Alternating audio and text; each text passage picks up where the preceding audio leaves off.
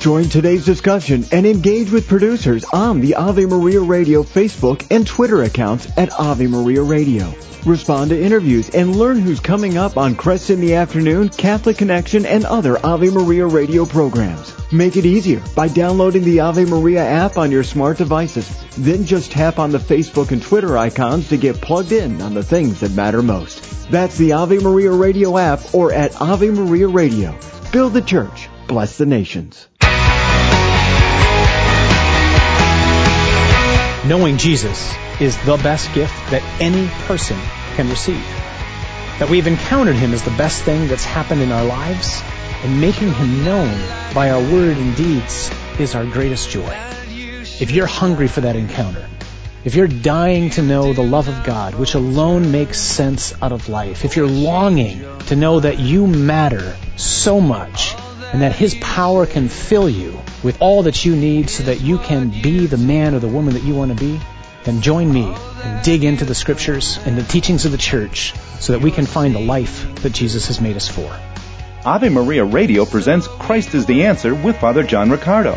He's a priest of the Archdiocese of Detroit and is currently the executive director of a nonprofit organization called Acts 29, which exists to work with pastors and their teams to transform their parish culture and reclaim the church's missionary identity. He was ordained in 1996. Father Riccardo spoke to an ID 916 community in Ann Arbor, Michigan. These are men and women in their 20s and 30s, married and single, who are becoming intentional disciples of Jesus. But first, to open this edition, here is Pete Burak, who heads up the ID 916 program nationally, to tell us why ID 916 exists. I am very excited for tonight. I've had it circled on the calendar for a while now because the Lord is doing a lot with ID 916. And over the next several months, it's going to be my great privilege to roll out some new things that we're going to be doing to grow our mission and just kind of dive into what does it mean to be an intentional disciple. So for the next several months, I'm going to get up here and just give a little bit of a vision cast. So ID 916, why do we exist? We exist to help young adults, all of you, 20s, 30s, married, single, with or without kids, become intentional disciples of Jesus Christ. And we've talked about this and we've laid out the four pillars of conversion, communion, orthodoxy, and mission, and we've broken them open now for multiple years. And I think if you look around the room and you think about how many people are watching live, you see that there's a hunger for this and that discipleship works. When we submit to the Master and we submit to growing together, lives change and we meet the Lord and we fall in love with Him and we begin to walk with Him. But there's another step that I feel like He's revealing to us. There's another level that we as a community need to sink our teeth into and just say yes to. And it's this. What are we called to as an intentional disciple? We're called to grow and go, right? We're called to grow in holiness personally. That's one of the fundamental calls, the great commandment. You shall love the Lord your God with all your heart, soul, mind, and strength, and love your neighbor as yourself. So we're called to grow. But we're also called to go. Go make disciples. The Great Commission. Go make disciples of all nations. And so we've talked about that, and we've laid that before you. But now we feel like the Lord's saying, okay, what are the practical things that an intentional disciple does? What do we actually do to make growing and going a reality? What are the priorities in our life, the commitments in our life, the structures in our life that actually help a disciple meet Jesus, follow Jesus, fall in love with Him, and then repeat that process with someone else to grow and go? And so we're calling it the ID way of life. What does an intentional disciple do every day, every week, every month, every year? What are the regular priorities in the life of an intentional disciple? And so we've been praying about this. We've been researching it. We've just been sitting with the Lord and saying, Lord, what are those practical things we can actually give to a young adult and say, if you do these things, if you dive into these things, you will grow and you'll go as well. And so the foundation for the theology behind it is from Acts, Acts of the Apostles. The church was really born then and really learned how to grow and go in those early years. So thinking about Pentecost, the disciples are gathered in a room, the Holy Spirit falls, their lives are transformed, they're filled with the power of the Holy Spirit, they bust out of the doors of the room. Peter, who was afraid not too long ago, who actually denied the Lord three times, stands up, gives probably the best homily, the best sermon ever. He spits fire. 3,000 people are converted, and now they're like, well, now what do we do? He said, go make disciples of all nations, wait till the power of the Spirit comes. They did, and now you have this small, growing church, and it's like, well, what do we do? So what did they do? They committed themselves to the apostles' teaching, to the breaking of the bread, and to the prayers. and they shared everything in common, and they preached the good news. That's the formula. They were intentional disciples. So these are the things we're going to commit to to make that a reality in our life. Not only are we going to provide Disciples Night content, not only are we going to provide discipleship group content, but we're going to actually lay out in a very practical way the way of life of an intentional disciple. The ID stands for intentional disciples. The 916 refers to 1 Corinthians chapter 9 verse 16. For I preach the gospel that gives me no ground for boasting, for necessity is laid upon me. Woe to me if I do not preach the gospel. Now here is Father John Riccardo with his ID 916 talk and the question and answer period that followed.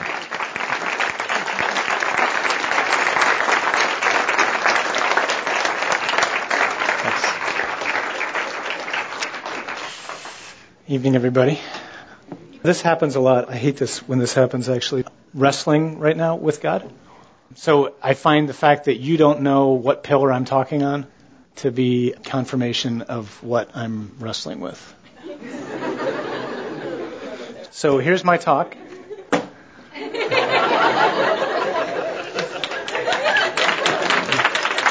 Just talking about this, like from the door to right before he started talking about what he was about to do. And I just shared with him something very similar about what I feel like the Lord's been saying over and over again to me. So I think we better pray that we'll just be attentive to what the Lord wants to do because I think He's got a different plan in mind. And that's really frustrating. and then maybe it's just going to allow for tons of questions because I think that's what we need most. Practical ways that we can respond to what it is that I think the Lord wants to say to us tonight. We'll find out whether or not this is true by how this is about to go. So let's pray. And it might look like I'm lost when I'm about to do this, but I'm not. I was at Holy Trinity Brompton in uh, London, which is the place where Alpha comes from. About two years ago now, we went out for the leadership conference. So we're in Royal Albert Hall. Royal Albert Hall, if you know anything about music, you know, is like the concert venue for everything in the history of music, you know. So we're there, there's like 8,000 people there. It's just this extraordinary time. The worship was off the chart. The only thing that was missing was Jesus and the Eucharist. so there was a lot missing, you know, but still, it was really good. It was the last night, and the keynote speaker gets up. The place is packed, and they're doing a remote cast, you know, to a couple of other satellite locations, and it's all over the world. There's, I don't know, like 40 countries, I think, that were logged in. And the guy gets up, he's on the front of the stage of Royal Albert Hall, and he just walks out, and for three minutes, he does this. So imagine you got all these eyes on you. At times his eyes close, and then at times he's looking out at all the people who are there. And sporadically you'd hear somebody shout out, you know, like something from scripture or, you know, like, we love you, or, you know, whatever, right? And he just goes, shh, shh, shh. Let's just wait. Let's just wait. And he would pray silently. And then finally he just launches into this teaching, which was off the chart. And I watched him do this and I thought, uh, I don't think we want a new Pentecost. Because I don't think we know what to do with what he just did. I mean, we're Catholic, right? So at least most of us are. So this is what we do. We begin, we say a prayer. We do all these things. We have a formula, and we follow the formula. We prepare a talk. We read the notes. We give the talk. We take a couple minutes for Q&A. We go. Hey, hope that was a good night, right? Yeah. Peter didn't have any notes in Acts 2. Peter just was compelled by the Spirit to go out and speak. And the fruit of that was 3,000 people were baptized. And we pray over and over and over again for new evangelization and a new Pentecost, but the new Pentecost means this. The new Pentecost means we have to be willing to step out without knowing where we're going or what we're about to do, which is kind of where I am right now, okay? but we gotta trust that the Lord has something He wants to say and He wants to do. So let's pray. Let's just really ask the Spirit to come and be with us tonight. Tonight's focus was and will be still on uh, Our Lady as the perfect disciple let's just, in our own hearts right now, just ask Our Lady, who's assumed bodily into heaven, who right now, with her human eyes, redeemed and transfigured and glorified, beholds the face of our Lord, to pray for us that we would hear whatever it is that her Son and our Lord wants to say to us tonight. Father, there isn't a single one of us who's here tonight by chance, any more than there's a single one of us who exists by chance. We exist because you called us into being. And you called us into being because your desire is for us to come to you and to know you and to know your Son and to understand the depth of the love that you have for us, which He has so elaborately and lavishly demonstrated by His total gift of self on the cross. And so, Lord, we acknowledge, we confess, we declare, we believe that we're here because you have invited us here. And you've invited us here because you have something that you wish to say to us, to each of us, not to us as a group, but to each of us by name, because you don't see a crowd, you don't see a group.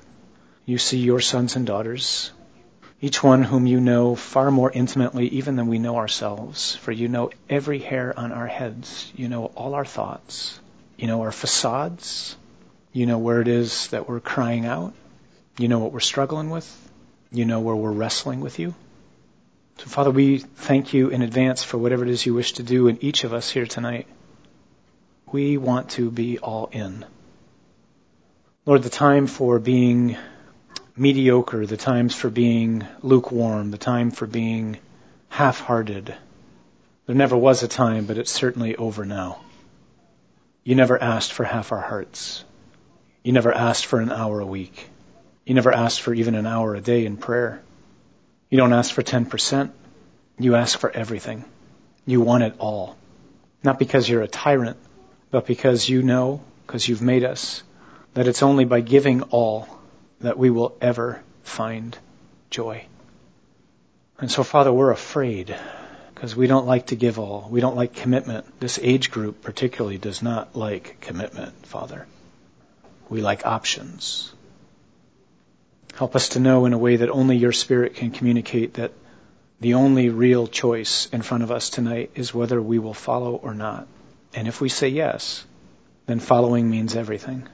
And the reward is beyond anything we can imagine.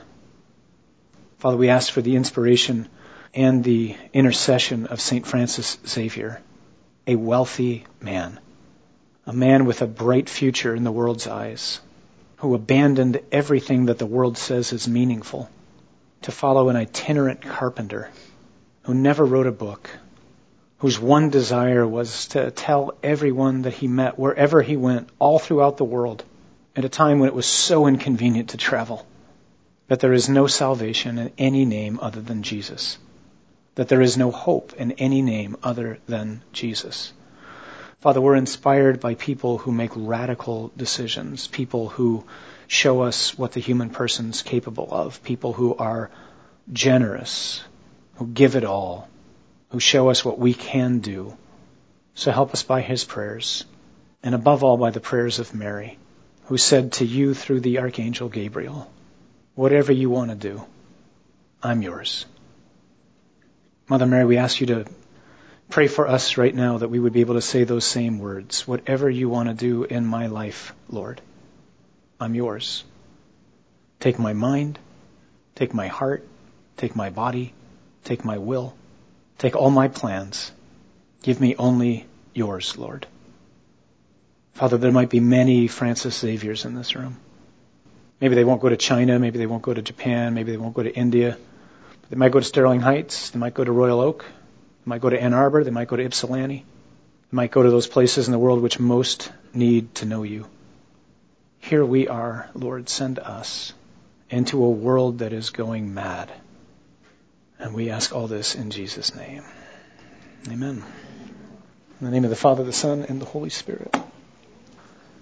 Anybody here leave the church when they were young? Why? If I could put you on the spot, why'd you leave? Mm-hmm. It felt dead. It felt dead. How so? It felt unconnected and unresponsive. Okay. Kind of like pious platitudes being offered and simplistic solutions offered to life's real challenges, maybe? Little connection. So maybe a question of relevance and things like that? Okay. What'd you leave? Lack of community. I felt more involved in uh, Protestant churches. Okay. Lack of community, more involved in. Anybody just walk away from, I mean, the church, like big church, like everything. Like I just chucked it. It's not like I left the Catholic Church and I went to, you know, First Pres or something. Like I just went nowhere. Why'd you leave? I felt like it was Sundays and then that was it. And I just felt no connection to my life outside of those four walls. Okay, so it was just kind of a Sunday, nothing else, and little connection. Anybody else? Any guy leave? Why'd you leave? corruption, the priest abuse scandal, just the bold withdrawal of like studying the Bible directly from like other churches. So corruption and uh, just kind of scandalous behavior of perhaps especially clergy and whatnot. Any other guy? Yeah. my family stopped going to church, so it wasn't exactly my fault. You were seven and you couldn't drive? Big wheel wouldn't get to church. Yeah, okay. So family stopped going. The reason why I ask that is um, for some of you this rings true. I mean, I know for my own life, I kind of left for two reasons, which might seem like they're contradictory, but I don't think they are, and they're very relevant to what Peter was saying. And I think what they're trying to do in this ID way of life. Three words. You think I could remember that, right? way of life. Grow and go. All right. Father, Son, Holy Spirit. All right. Good. I left for two reasons. One was, on one hand, I sensed that the only way to live this was radically, and it scared the living daylights out of me. On the other hand, I didn't see that lived, and so I was never challenged. So here's, I think, what the Lord wants to do tonight. This is what I hear the Lord saying over and over again to me right now about where we are in the world and what's going on with us in the church and to where you are right now, where I am right now. You may have noticed the world is going off the rails. No one's got a crystal ball here, right? No one can see what's coming. But the world is going off the rails. And who knows what's coming? And when whatever comes, comes. Maybe the Lord's going to come back. Maybe Our Lady's going to appear. Maybe we're going to have this massive conversion like Mexico went through. Who knows? But if that doesn't happen, I don't think it's a stretch to think that it's about to get very difficult to live a Christian life. When that happens, the temptation's going to be cowardice. That's the temptation. Whoa. What do these people think of me? I love the children's sound effects. Children are mimics. it's going to get hard. And the reason I say that is because what we're going to need is we're going to need inspiring examples of others, especially peers, and perhaps people from a generation ahead of whatever generation that we're a part of, who can show us, hey, you can do this, and it's worth it. And so what I hear the Lord saying to me over and over again right now is, and what I'm in one way or another trying to deliver to the parish where I get to serve, is, mm-hmm. hey, it's time to grow up. The time for hand holding is over. The time for like your toe in the water is done. The time for spiritual childhood, or childishness, I should say, is over. What the Lord wants is everything. What the Lord's asking for is everything. The box He wants us to check tonight is you can have my life. Here. It's yours. What we've got in the church, whether it's Protestant or Catholic, really doesn't matter right now. We've got a lot of lukewarmness. What I have in my life at times is a lot of lukewarmness. I can be cold in a lot of places in my will. I'm stunned, quite frankly, with how easily I can just push the Lord aside in my thoughts. It's just downright really humiliating, quite honestly. It's not like I don't know what I'm doing when I think certain things, but I just go, no, not right now. Come back to you later. Because I know you're kind and merciful and a loving Father. so I'm good. You know, it's just alarming how easy that can happen with us. I just want to indulge in being really depressed, really dark, really frustrated, really angry, really whatever. I share that with you maybe just to maybe you're scandalized by that, maybe you're helped by that, I don't know. But um, this is our lot. This is the human lot. I mean, we're all struggling with this all the time, and the Lord's continually asking me for more. And I think the Lord wants tonight to simply put a challenge in front of you and me and say, "Hey, what are you willing to give me?" You're gonna walk out of here going, "Hey, man, I went to a ID 916 meeting tonight. Great the one who invited you to this is him, and he invited this because he called you into existence. He called me into existence, and he called us into existence because he called us to come to him because he and he alone can satisfy the desire that you have for life. Nothing else will work. And he's proven the love that he has for us by his total gift of self upon the cross, his surrender on our behalf on the cross. And therefore, he has an authority to speak to us and a credibility to speak to us like no one else can speak to us. Because he can say, look what I have done for you. Look what I have given to you. Understand who's talking to you, who's asking for everything. It's the one who gave everything. John says Jesus loved them to the end. My most graphic image of Jesus on the cross is he's like a dried washcloth that has been wrung out and there is no fluid left in it. And you know how you find a washcloth that's just on the ground and it used to have a ton of water in it and now it's just like hard and crusty. That's the Lord on the cross. There is no fluid in his body left. His blood has been poured out. The water that surrounds his heart, the last defense of the heart. That's what it is, the pericardium, huh? It's the heart's last defense. That's what was pierced when the soldier thrust the sword into his heart. Everything is on the ground. Everything. He's got nothing left to give because he's given it all. He's given everything for you and me. And he who's given everything for you and me is the one who's standing in front of us tonight. And he's not watering down the call. He is saying, I'm delighted you're here. He is saying, it's great to be in your company. I'm proud of some of you for taking a step to come to something like this that perhaps for whatever reason you got here tonight. Maybe you finally responded to a friend's invitation who's been asking you for five months to come to ID 916 and you just happen to come to this one.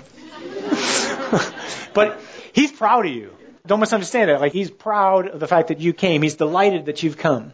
This might be the first encounter for some of you with him. But Matthew's first encounter with Jesus was, come, leave the money and follow me.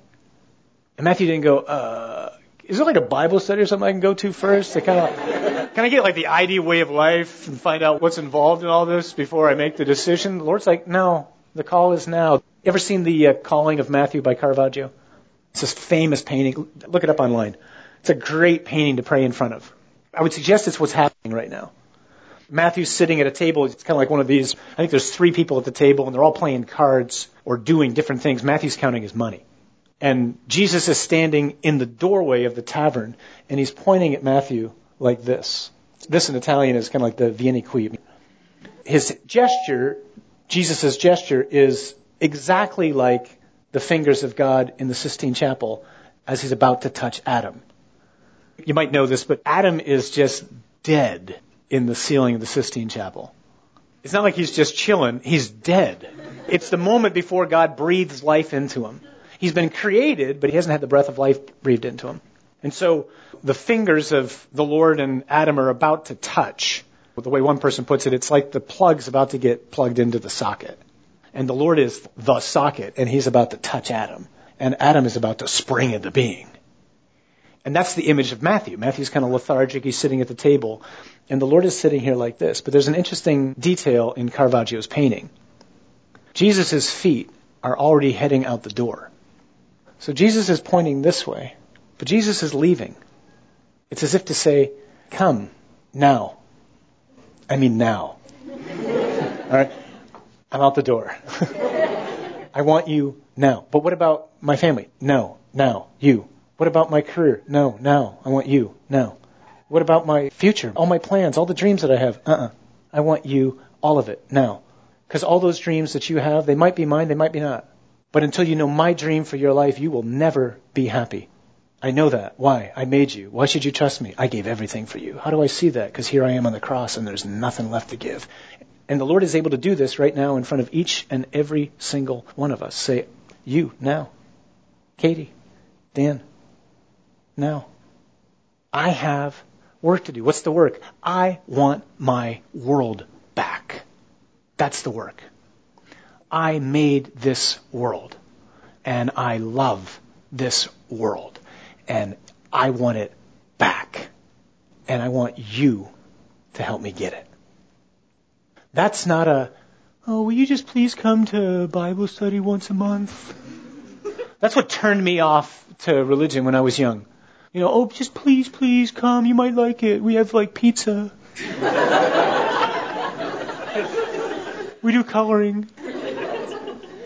You got the left-handed scissors? it was just such a total turnoff because it wasn't asking anything of me. And it wasn't until the Lord kind of busted into my life and simultaneously surrounded me with people who I saw living heroically that I went, okay, forget it. Like, I don't want the mediocre Christianity, even though I stumble all the time. I don't want that. I don't want half-hearted or half whatever. I want all. I want you. You can have it all. That's all I want. Because I'm convinced, Lord, that no one can give me what you can give me and that no one cares for me like you care for me. So I don't know where you're going to take me. I don't know what you're going to do with my life. I gave him my life. I thought, I guess I'm going to be in Detroit for the rest of my life. Boom, I'm immediately moved overseas. So I had no idea what's going on with my life. I still don't know what's going to happen in my life. Join the priesthood, see the world. It's better than the Navy, you know? Isn't that true? You can go anywhere. I might even go to Plymouth. but the Lord, He's just saying, hey, because what keeps us from doing this is fear. Can you tell me what might happen? No. Oh. Am I going to die a violent death? Maybe. Uh, am I going to get married? You don't need to know that. What am I going to do? You don't need to know any of that. You don't need to know the details and particulars. You just need to know I'm He, Jesus. I'm calling you now. And I'm calling you to a total surrender of your life. I'm calling you to maturity. I'm calling you to real discipleship, to real friendship. I'm calling you out of childishness. One of the things that I'm increasingly aware of with people a lot of your age is they've rejected the faith because the faith that they were taught was childish. It offered pat answers that did not resonate and did not make sense out of the world that we were living in. They were offered simplistic solutions to very complex matters. And so when life got tough, and they heard what they heard from a religion said teacher or a high school teacher or maybe a parent or whoever it was, maybe a priest, whoever it was, and then they tried to gel that with what was going on in, in reality. They just went, this is so phony. Because God hasn't promised us that He would just take care of everything. If by take care of everything, you understand that to mean, hey, just pray to me and everything is going to be fine. Did you guys see the story of the, um, the 21 or the 22 Coptic Christians who were beheaded a couple years ago? Year and a half ago now or so. Remember this story? It was all over. ISIS gets these guys all in orange jumpsuits, just like they always are. So the story goes out. There's, I think there was 21 Coptic Christians. It was either 21 or 22. There's one less than that. Some of you might know this story. It never went anywhere. And there was one who was not a Christian. He was Muslim. And for whatever reason, he's in the detainment center. He's getting tortured. He's going through whatever.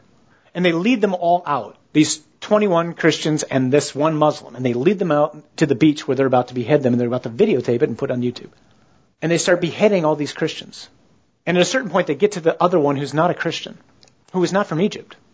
And they give him the chance to renounce his faith or to profess whatever it is that they want him to profess in Islam.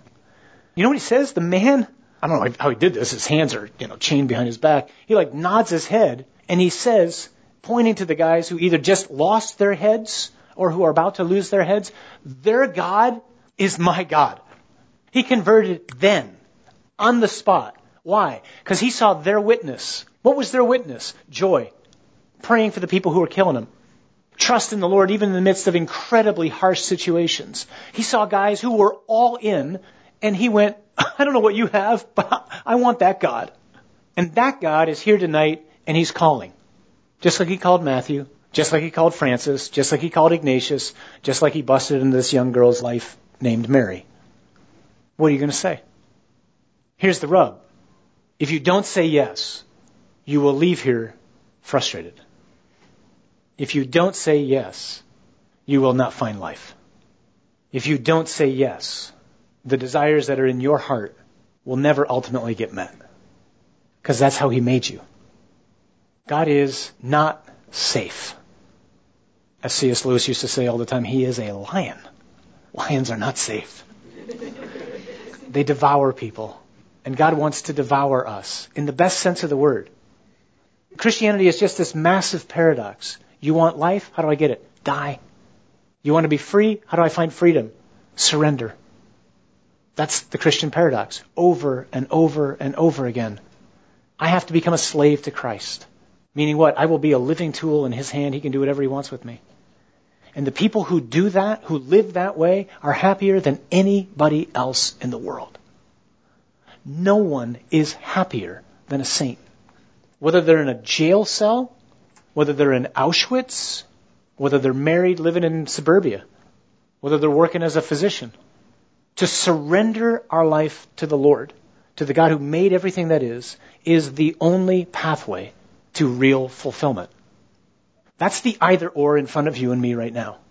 Everything in this culture is telling us, ah, that's a bit extreme. That's just nonsense. The culture's wrong. It's just wrong.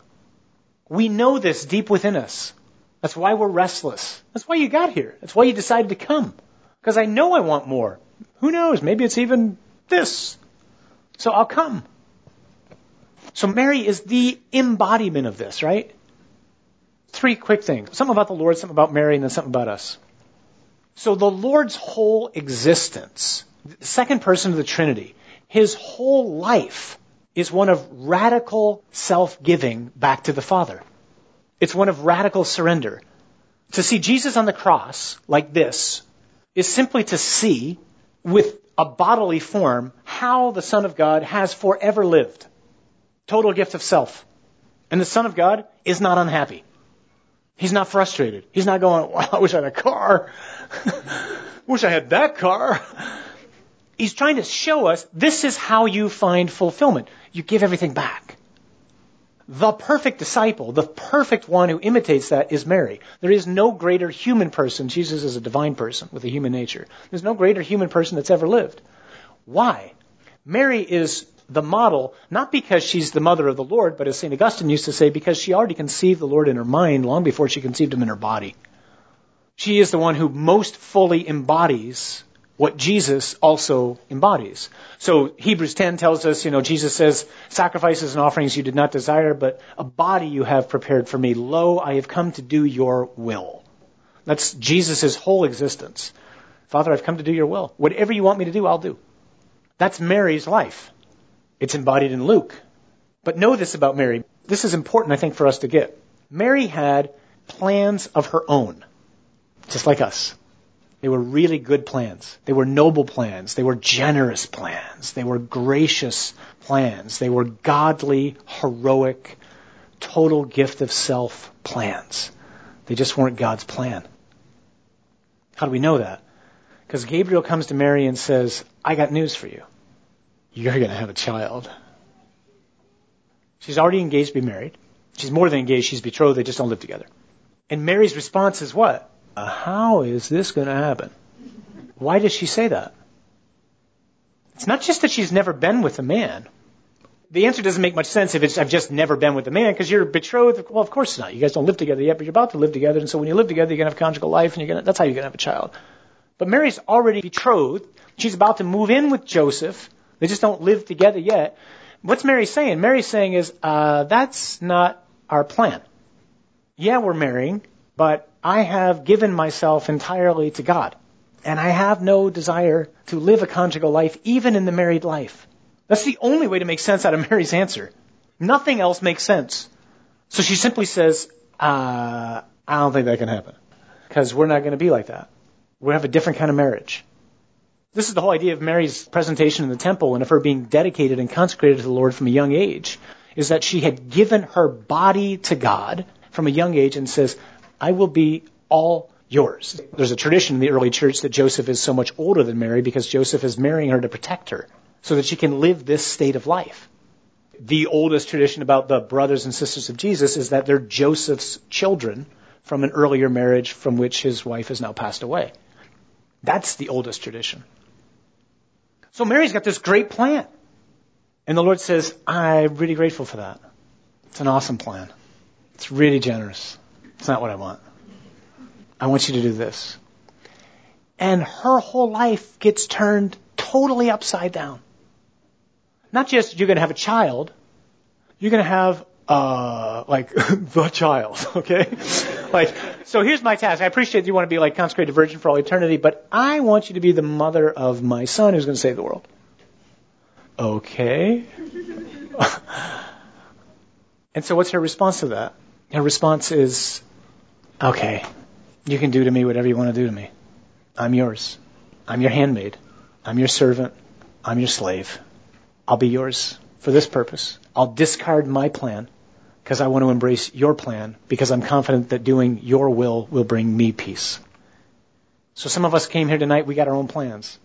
And they might in fact be plans that we've discerned because the Lord has led us on that path. Others of us have plans because we're on a path that we thought we want to present this to God.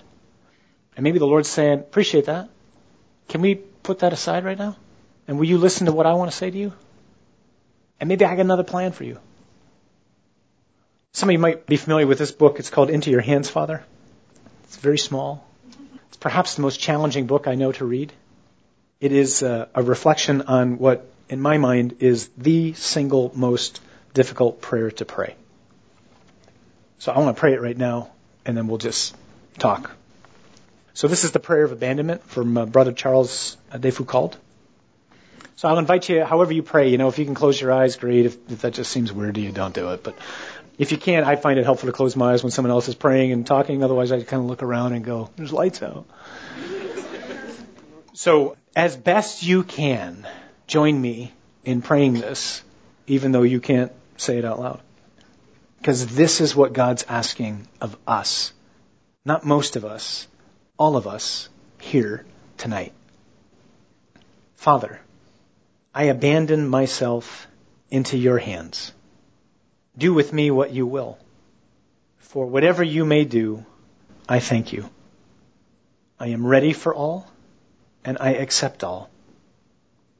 Let only your will be done in me, as in all your creatures. I wish no more than this, O Lord. Into your hands I commend my soul. I offer it to you with all the love of my heart, for I love you, my God, and so need to give myself, to surrender myself into your hands without reserve and with boundless confidence. For you are my Father. So, what do you want to talk about? I just think the Lord wants to, He just wants to weigh up, He wants to impress on us the seriousness of what He's asking. Not to frighten us, just to help us know, hey, I'm asking for big things. I'm going to give you so much more than whatever you give me. That's what he's saying. I'm going to give you so much more than whatever you're going to give me. But the prerequisite is you have to give me everything. And if you're breathing right now, that should scare the living daylights out of you. If it doesn't, you did not hear what he just asked for. So it's okay to be afraid. That's why Mary is such a great intercessor for us. Mary's just going, I know, I've been there. and it's so worth it. Francis Xavier sitting there going, I've been there. It's so worth it. Maximilian Kolbe dies in Auschwitz. Been there. It's so worth it. All the saints. So no, really, what do you want to talk about? Because I'm done. yeah. This is Father Jim. Hi, Father Jim. He says, How do I surrender, abandon, say your will be done daily? Holy Spirit's working. Well All done, right. Tim. Thanks, Father Jim. Good. Well, that was actually in my talk. All right. So Romans 12, Romans 12, 1. The Lord says to us through Paul, huh? Present yourselves as a living sacrifice. That's the answer. So what the heck does that mean? Timothy Keller, some of you might know Timothy Keller. Keller's this awesome preacher in New York City who has a great sermon on all this, and I find it very helpful myself just to kind of ponder and whatnot. So Keller makes the point of saying, here's the deal. There's ancient Rome. Paul's writing this. People are very familiar with animal sacrifices. So they hear, you know, like present yourself as living sacrifice, and they have an image on their head. Their image is, okay, somebody like takes a lamb or a cow or a bull or whatever, they put it on an altar and they kill it. All right? So Paul's using that imagery. It's literally present yourselves as a living killing to God. So he says, so there's some similarities and some differences between those animal sacrifices and what it is that the Lord's asking us to do. The, the difference is you put a, a bull on the altar and you slit its throat and it's dead. The problem is I keep crawling off the altar. and I have to every day make a decision to crawl back on. That's how you do this. You deliberately and intentionally make a decision to get back on top of the altar every day and say, Here I am. I might have blown it yesterday. I might have blown it last night. I might have blown it with my girlfriend. I might have blown it with my boyfriend. I might have blown it at work. I might have blown it however. But that's over now, Lord. I'm back. Here I am. I give you my life. So start again. And you just begin to habitually live that way. Not rotely, but habitually.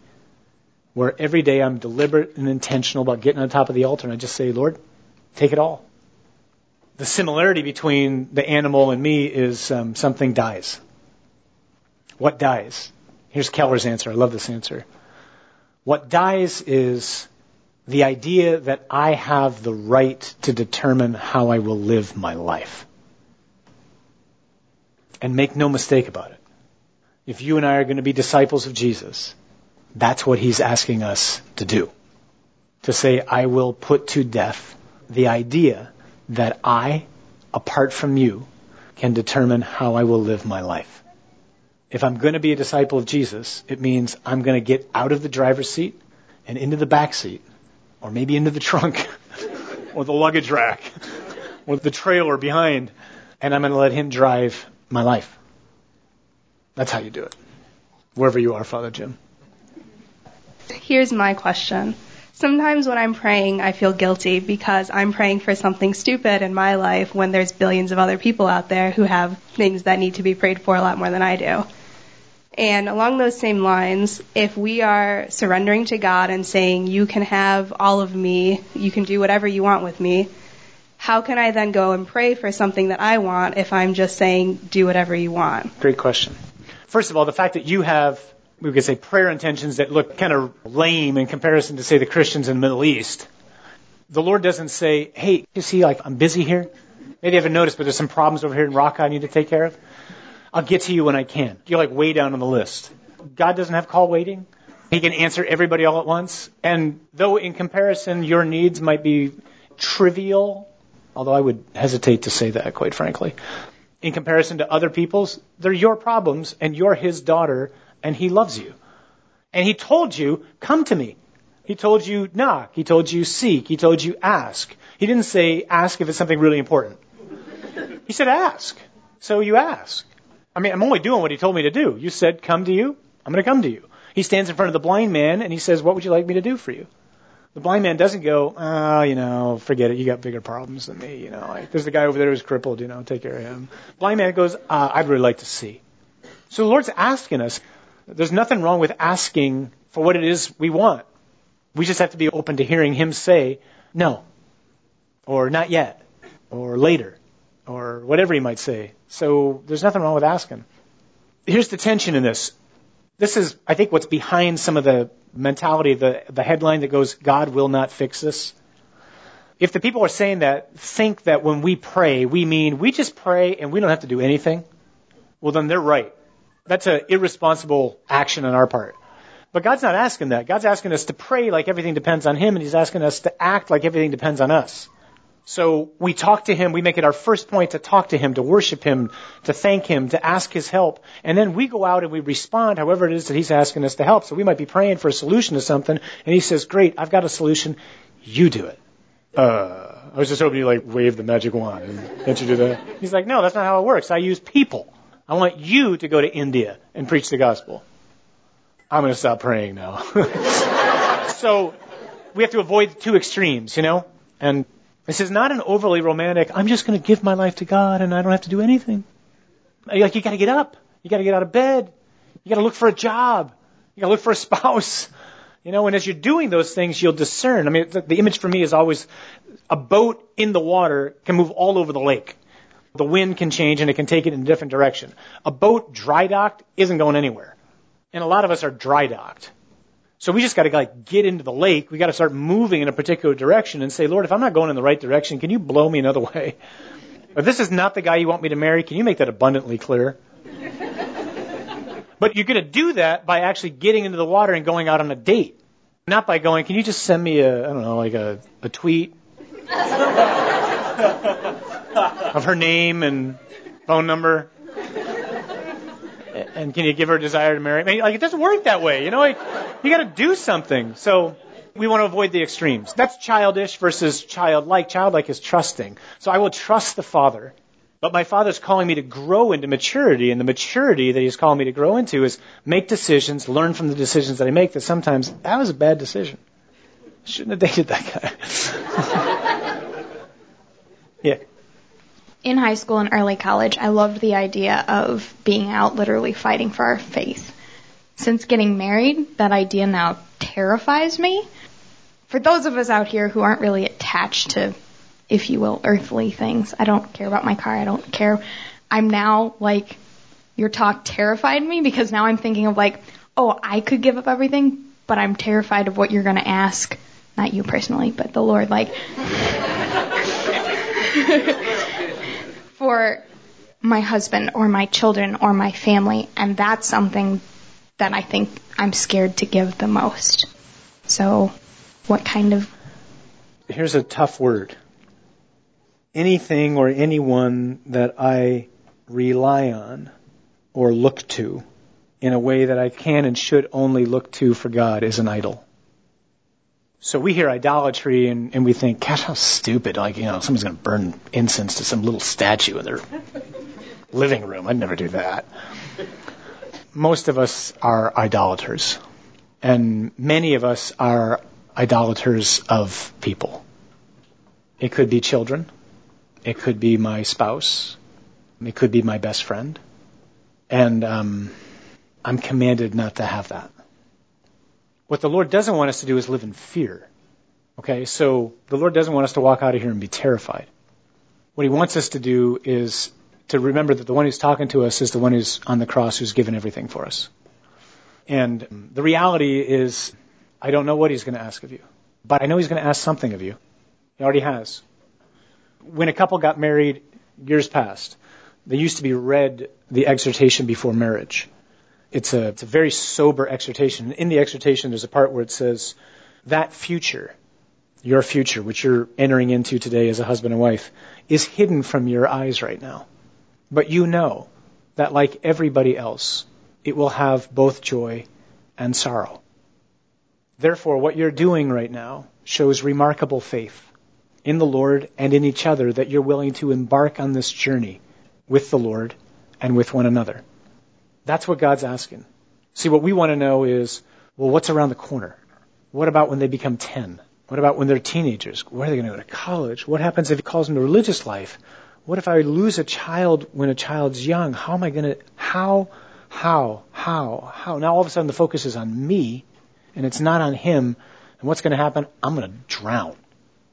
Oceans is a great song to listen to because of just that. I will keep my eyes above the waves, huh? Meaning I'm going to keep my eyes on the Lord. If I look at the circumstances around me, if I look at what might happen, I'm going to get paralyzed. That's what fear does. It paralyzes people. It's comforting that the most frequent command in the Bible is do not be afraid. It's terrifying and annoying that the most frequent command in the Bible is do not be afraid. Because what's that mean? It means I'm always getting afraid, you know? But God's never afraid. And God has you in his hands. And he has your children in his hands. And I think the a takeaway for you, perhaps especially as a mom and other moms, is ask Mary to pray for you for trust. Because see, we have this image of Mary that's very plastic. And though she is preserved without sin from the moment of her conception, Mary has to learn trust. Jesus had to grow in wisdom. If Jesus had to grow in wisdom, Mary had to learn trust. She wasn't like a pre-made package. She wasn't play acting. Okay, Gabriel comes to me. I guess my plans are out the window? How's Joseph going to buy this one? Like, really, how is my husband going to buy? Don't worry, honey, it's God's child. oh, okay. So if you don't think Mary's a little petrified by that, I don't think we grasp Mary. But Mary trusts, I don't know how you're going to do this, Lord, but I trust you're going to do this, but I don't know how you're going to do it. Mary's got to be anxious then, you know, if anybody figures like, I'm carrying the eternal Son of God for crying out loud who's going to redeem the world, I don't know, are we going to the Ritz? Are we going to the, the Fairmont? We're going to say it's some nice, we're going to Bethlehem. What? We're going to a stable? Really? Straw. An ox. Great company. I'm going to put him in a what? A trough? Oh, now we got this madman who wants to kill my son. Like, how about some protection here? Like, you know I gave you my life, right? So are you going to take care of us or not? So we're, we're going to go to where? We're going to move to Egypt. We don't speak Egyptian. we don't know anybody there. Where are you going to work? Where are we going to live? Mary's got to trust. They come back. Joseph dies. We know that. We don't know how he dies. We just know he dies. Otherwise, Jesus wouldn't give Mary to John. So Mary's got to bury her husband.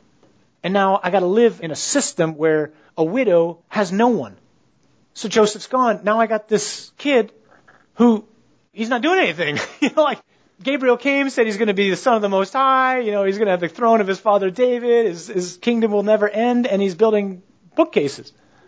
Like, shouldn't you get out there and say a few words or something? And so Mary's got to trust, right? really, like Mary's got to be sitting there going, uh, "Son, you're 30." like, dude, wait, go. You know? It's normal now. It wasn't normal then. it's not good, but it's normal now. then he goes, and what happens? Like, you'd think, okay, so here he is, the long awaited anointed one, and all the religious leaders are slandering him, trying to trap him, trying to catch him in lies. Of course, he doesn't tell lies. Mary sees all of this. All along the way, Mary has to trust. Then Mary's there at Calvary. So imagine as a mother standing underneath your son's place of execution, and his blood is dripping on you. And I have to believe what's going through Mary's mind is that day in Nazareth when Gabriel appeared to her and said, He will be great. And the Lord will give him the throne of his father David, and of his kingdom there will be no end. And Mary has to be kneeling there, sobbing, with her son's blood pouring out on top of her, saying, How in the world has it come to this? Mary has to trust. She's got to trust when she wraps her son in a shroud and she looks at his face for what she thinks is the last time. She's got to trust when she puts him into the tomb and she closes the stone for the last time and she goes home and tries to figure out what am I going to do with my life? No one can teach you and me how to trust like she can. And she's sitting here today interceding for all of us saying, don't be afraid. He will take care of you. In that moment, at that hour, at that time, He will take care of you. Don't ask Him in advance for what might happen. Don't ask for a glimpse. You don't want to see it. Just trust. So don't be afraid. Why? Because God will give you what you need at that moment, but not before. Of that, I'm convinced. Right. we are at the time, out of time. So let's thank Father John one more time. Sorry, guys. On this edition of Christ is the Answer, Father John Riccardo spoke with a group of young adults at their monthly ID 916 meeting. If you'd like to learn more, go to www.id916.com. This has been Christ is the Answer program number 862. For a CD of this or any of our programs, online go to AveMariaRadio.net and click on Store or order by leaving a voicemail at 734 930 4506. 734 930 4506 for program number 862. ID 916 Mary, the perfect disciple. Father John Riccardo is a priest of the Archdiocese of Detroit and is currently the executive director of a nonprofit organization called Acts 29, which exists to work with pastors and their teams to transform their parish culture and reclaim the church's missionary identity. He was ordained in 1996. Christ is the Answer was originally recorded and edited by Henry Root and is a production of AveMariaRadio.net. Tune in next time when Father John Riccardo addresses a topic of Christian concern from the Catholic perspective. This is Ave Maria Radio.